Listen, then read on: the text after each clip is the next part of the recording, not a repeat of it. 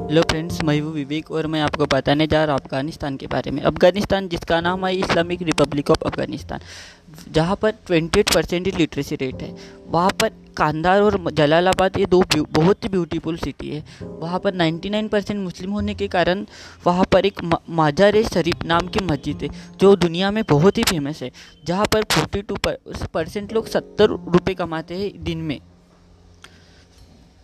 बुज़कशी वहाँ का एक नेशनल गेम है। ज़्यादा और एक बात है वहाँ पर कि ज़्यादा लोग खेती करते हैं, वो भी अफीम की खेती। वहाँ पर 99% मुस्लिम लोग हैं और 1% ही हिंदू लोग हैं। दिसंबर से फरवरी के बीच में आइस गिरने के कारण वहाँ का नज़ारा बहुत ही ब्यूटीफुल दिखता है और इकोनॉमिक हालत अच्छी न होने के कारण वहाँ के लोग ईरान और पाकिस्तान में गए हैं। Thank you.